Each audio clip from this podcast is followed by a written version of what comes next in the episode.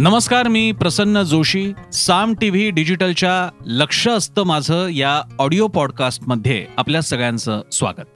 नेहमी जसं मी याबद्दल सांगत असतो लक्ष असतं माझं हा एक आपला असा कार्यक्रम आहे थोडासा औपचारिक अनौपचारिक की ज्यानिमित्त आपण विविध विषय बातम्या व्यक्ती घटना याबद्दल बोलत असतो. बातम्यांबद्दल तर आपण बोलतोच पण बातम्यांमध्ये दडलेल्या बातम्या कव्हर न झालेल्या बातम्या. बातमीचे असे कंगोरे ज्याबद्दल अधिक बोलणं गरजेचं आहे. त्याचे पडसाद कसे उमटू शकतात ते सांगणं गरजेचं आहे.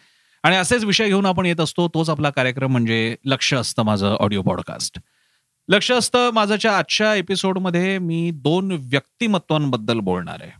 काँग्रेसचे ज्येष्ठ वरिष्ठ नेते आहेत माजी केंद्रीय मंत्री राहिलेले आहेत. एक आहेत मणिशंकर अय्यर दुसरे आहेत सलमान खुर्शीद. आणि कधी कधी अतिबुद्धिमत्ता प्रचंड व्यासंग भाषेवरचं प्रभुत्व या सगळ्या सकट येणारा एक अभिजनीय अहंकार तुम्हाला आणि तुमच्या पक्षाला लोकांपासून कसा तोडू शकतो? आणि फक्त पक्षालाच लागू नाही थोडंसं दूर जाऊन थोडंसं लांब जाऊन हे हे हे लॉजिक जर का खेचायचं म्हटलं तर हे कुठल्याही व्यक्तीच्या बाबतीत असू शकतं. जेव्हा तुम्ही सर्वसामान्यांपेक्षा फटकून वागू लागता तसं वागू बोलू लागता तुम्ही ते एक अंतर दाखवता. तुम्ही इतरांच्या इतरांमध्ये असणाऱ्या शब्दांची थट्टा करता थट्टा मांडता. अशा अनेक गोष्टीतून तुम्ही दुरावतात. किंवा तुम्ही असं काहीतरी सांगण्याचा प्रयत्न करता की ज्याचा जो अर्थ तुम्हाला अभिप्रेत आहे तेवढाच लोकांमध्ये असतो असं नाही. ते फार वेगळ्या प्रकारे घेतलं जाऊ शकतं.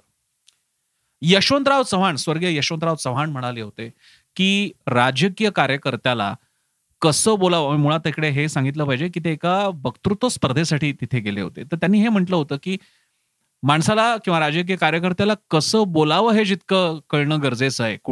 कुठे बोलावं हे कळणं जसं गरजेचं आहे तसं कधी बोलू नये हेही कळणं गरजेचं आहे. अनेकदा हेच भान सुटल्यामुळे मोठमोठ्या व्यक्ती भयंकर मोठ्या चुका करतात त्याचे किस्से होतात आणि कधी कधी जसं मी एक उदाहरण देईन की काँग्रेसच्या सर्वोच्च नेत्या सोनिया गांधी यांनी पंतप्रधान तेव्हा पंतप्रधान नव्हते. नरेंद्र मोदींबद्दल असं विधान केलं होतं की मौत का सौदागर असा निर्देश केला होता. त्याची मोठी किंमत चुकावी लागली काँग्रेसला. या सगळ्या घटनांमधून बोध हा घ्यायचा असतो की वाचा सिद्धी ही तितकीच न वापरायची सुद्धा सिद्धी असते. वक्तृत्वावरची पकड चांगलं बोलता येणं हा गुण म्हणजे बोलू नये कुठे बोलणं थांबवावं किती बोलावं किती काळ बोलत राहावं या वर्षा मर्यादांसह तो गुण झळाळतो. म्हणजे त्या गुणाला हे कोंदण असलं पाहिजे. आता एवढं मी सगळं नामनाला घड्यावर तेल यासाठी घालतोय. कारण मणिशंकर अय्यरांची वक्तव्य सलमान खुर्शिदांचा मी संदर्भ दिला असला तरी फार ते या सगळ्या एपिसोडचा फार मोठा पार्ट नाहीये सलमान खुर्शीदपेक्षा मणिशंकर यांची वक्तव्य. मणिशंकर अय्यर काँग्रेसचे ज्येष्ठ नेते अतिशय प्रचंड अभ्यासू आहेत. म्हणजे ते अभ्यासू आहेत याबद्दल नाकारायचं कारण नाही. अभ्यासू आहेत. डाव्या विचारांची त्यांची बांधिलकी राहिलेली जी त्यांनी कधी लपवली नाही. आणि वेळोवेळी आपल्या वक्तव्याने त्यांनी पक्षाला सत्तेत असताना सत्तेत नसताना सुद्धा अडचणीत आणलेलं आहे ताजं वक्तव्य म्हणजे त्यांनी असं विधान केलं की भारत हा दोन हजार चौदा नंतर म्हणजेच नरेंद्र मोदींच्या सत्तेतल्या आगमनानंतर अमेरिकेचा जणू मांडलिक झालेला आहे गुलाम झालेला आहे गुला आपण गुलामगिरीत आहोत पारतंत्र्यात आहोत. आणि याला त्यांनी रेफरन्स दिला की आपण आधी रशियाबरोबर आपले संबंध कसे चांगले होते वगैरे. तरी हे विधान बरं म्हणावं इतक्या गंभीर चुका एवढी गंभीर विधानं मणिशंकर अय्यर यांनी यापूर्वी केलेली आहेत. उदाहरणार्थ उदाहरणच द्यायचं झालं तर नरेंद्र मोदींना नीच म्हणणं असेल. सावरकर हे फाळणीचे शिल्पकार आहेत असं पाकिस्तानमध्ये म्हणणं असेल. पाकिस्तानी वृत्तवाहिनीवर मला भारतापेक्षा पाकिस्तानामध्ये जास्त प्रेम मिळालं भारतात मला द्वेष मिळाला असं म्हणणं असेल. पाकिस्तानी टीव्हीवर पाकिस्तानी माध्यमांसमोर असं म्हणणं जेव्हा की पंतप्रधानपदी मोदी आहेत तेव्हा असं म्हणणं की मोदींना काढलं गेलं पाहिजे सत्ताच्युत केलं पाहिजे पदच्युत केलं पाहिजे असं म्हणणं. आणि अशा प्रकारची अनेक विधानं त्यांनी या वेळोवेळी त्यांनी केलेली आहेत. त्यांनी असंही विधान केलं होतं म्हणजे जेव्हा मला कळलं तेव्हा मला धक्काच बसला होता की दशरथाच्या महालाला दहा हजार खोल्या होत्या आणि त्यामुळे कुठल्या खोलीत रामाचा जन्म झाला हे सांगता येणार नाही. अशी विधानं या नेत्यांकडून या मंडळींकडनं केली जातात. या सगळ्याची किंमत मात्र पक्षाला भोगावी लागते. सलमान खुर्शीद मणिशंकर अय्यर हे कुणी पहिल्या फळीतले नेते राहिलेले नाहीयेत. किंबहुना राहुल गांधींच्या आगमनानंतर ही सगळी मंडळी थोडी थोडी हळूहळू मागे पडत गेली. याची सुरुवात अगदी नटवर सिंग यांच्यापासून झालेली. ती तर सोनिया गांधींच्याच काळात झाली होती. पण त्यानंतर सुद्धा राहुल गांधींच्या नंतर ही प्रक्रिया अधिक वेगवान झाली. झालंय असं की ही मंडळी स्वतःच्या एका तोऱ्यात आहेत. म्हणजे काही वेळा जेव्हा म्हणतात ना ल्युटन्स दिल्ली नावाचा शब्द वापरला जातो. एका अभिजन्य वर्तुळातली ही मंडळी असतात. हॅबिटॅट दिल्ली हॅबिटॅट सेंटर असेल इंडिया इंटरनॅशनल सेंटर असेल किंवा ही विविध केंद्र आहेत संसदेचा परिसर आहे दिल्लीतला उच्चभ्रूचा परिसर आहे. आणि एक बौद्धिक आयुष्य जगायचं आणि आपलं वाचन दांडगं असतं भाषेवर प्रभुत्व असतं अतिशय उत्तम त्यांचं नेटवर्किंग असतं. या सगळ्या माहोलातून ते या समाजाकडे बघत असतात. मला आठवतं एका व्यंगचित्रकाराचं फार सुंदर व्यंगचित्र मी पाहिलं होतं जेव्हा दोन हजार चौदाच्या इलेक्शन्स होत्या आणि त्याच्यात त्याने दाखवलं होतं की भाजपचा भाजपचं काही होणार नाहीये भाजपची काही लाट वगैरे नाही आणि तो माणूस असा नुसता बोलताना दाखवलाय पण व्यंगचित्रकारांना नंतर एक मोठी विंडो तयार केली आहे ज्याच्यात तो माणूस नुसता पृथ्वीवर नाही मंगळावरच्या आयव्हरी कोस्टमध्ये आयव्हरी टॉवरमध्ये म्हणजे दाखवलंय असं की ही जी विचारवंत अशी मंडळी आहेत समाजापासून तुटलेली ती नुसती हस्तिदंती मनोऱ्यावर नाहीये ती पृथ्वीवर नाही मंगळावरच्या हस्तिदंती मनोऱ्यावर आहेत. ही अशीच काहीशी स्थिती या मंडळींबद्दल होत असते. जेव्हा मणिशंकर अय्यर अशी विधानं करत असतात त्याच्या मागचे अनेक म्हणजे उदाहरणार्थ सावरकर हे भारताच्या फाळणीचे शिल्पकार आहेत वगैरे अशी विधानं जेव्हा ते करत असतात तेव्हा हे बघावं लागतं की सावरकरांच्या हयातीत जेवढा जिन्नांच्या मागे एक प्रचंड मोठा जनसमुदाय होता एक राजकीय शक्ती तयार झाली होती त्यांच्या मागे तशी शक्ती होती का? म्हणून आजही जेव्हा हिंदुत्ववादी काँग्रेसवर टीका करतात की तुम्ही फाळणी रोखू शकला नाही त्याचं कारण त्याच्यामध्ये हे स्वीकारार्हता असते स्वीकार्यता असते की काँग्रेसकडे एवढी ताकद होती की फाळणी घडवायची की नाही घडवू द्यायची. जिन्नांकडे ती ताकद होती फाळणी घडू द्यायची की नाही घडू द्यायची कारण विषय आणि चर्चा या दोघांमध्ये चालल्या होत्या. मग अशा वेळी केवळ कुठला तरी लांगुल चालन करणं किंवा काहीतरी टाळ्या मिळवणं यासाठी जेव्हा आपण अशा अनैतिहासिक तुलना करतो त्यातून काय साध्य करता जेव्हा हे मणिशंकर अय्यर मग दशरथा राजा दशरथाबद्दल दशरथाबद्दल काही बोलतील मोदींना काहीतरी म्हणतील ही सगळी विधानं करत असताना ही मंडळी हे लक्षात घेत नाही की बाहेरचं वातावरण काय आहे आजचं वातावरण काय आहे आजचा भारत कोणता आहे?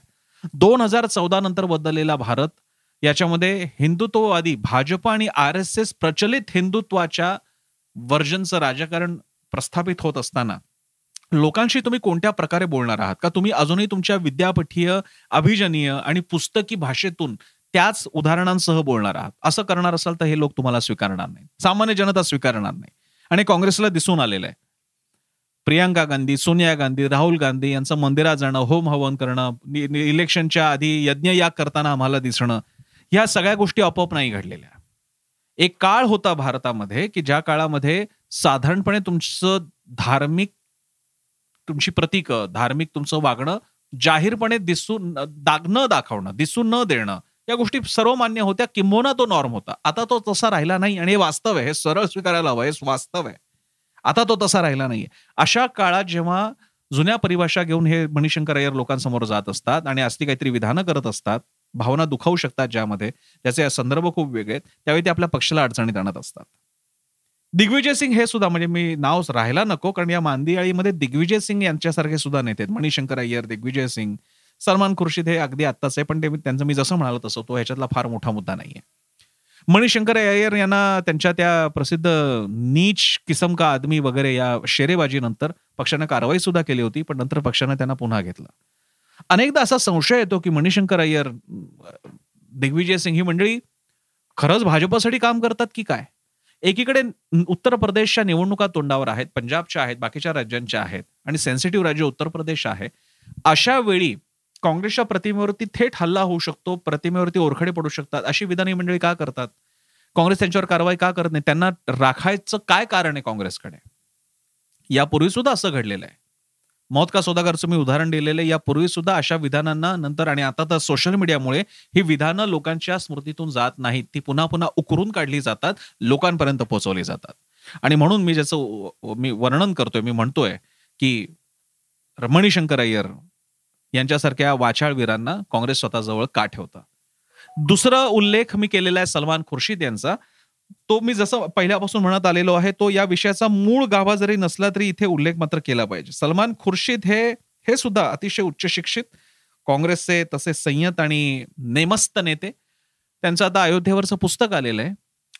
फक्त ते करत असताना त्याच्यात असा संदर्भ आलेला आहे की त्यांनी हिंदुत्व आणि आयसिस बोको हराम या ज्या इस्लामिक कट्टरतावादी संघटना आहेत आफ्रिकेच्या काही भागात बोको हराम काम करत आहे आयसिस मिडल ईस्ट मधल्या काही देशांमध्ये त्याच्यामध्ये सिरिया इराक आणि तिकडे अफगाणिस्तानमध्ये सुद्धा त्यांची त्यांचं अस्तित्व आहे. या सगळ्या गोष्टी जेव्हा केल्या जातात यांच्या तुलना केल्या जातात तेव्हा सुद्धा आपण पुन्हा तीच चूक करतोय. एकतर हिंदुत्व हे एकच हिंदुत्व आहे का हे मान्य कर पुन्हा एकदा सांगावं लागेल. हिंदुत्व हा शब्द राजा राम मोहन रॉय यांनी पहिल्यांदा वापरला. त्यानंतर सावरकर असतील गोळवलकर असतील बाकी हिंदुत्ववादी नेते असतील. यांच्या वापरण्यामुळे आता हे गृहित धरण्यात आलेलं आहे की हिंदुत्व म्हणजे ते काहीतरी भाजपचं ते काहीतरी आर एस एसचं बजरंग दल विश्व हिंदू परिषदेचं ते हिंदुत्व. आणि त्या हिंदुत्वाची ते व्याख्या करतील ती शेवटची व्याख्या व्याख्या.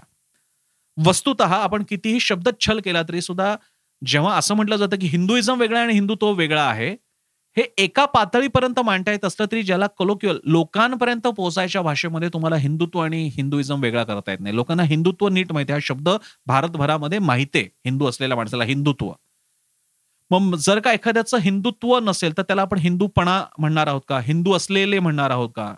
या शब्द या शब्द छलाना अर्थ नसतो.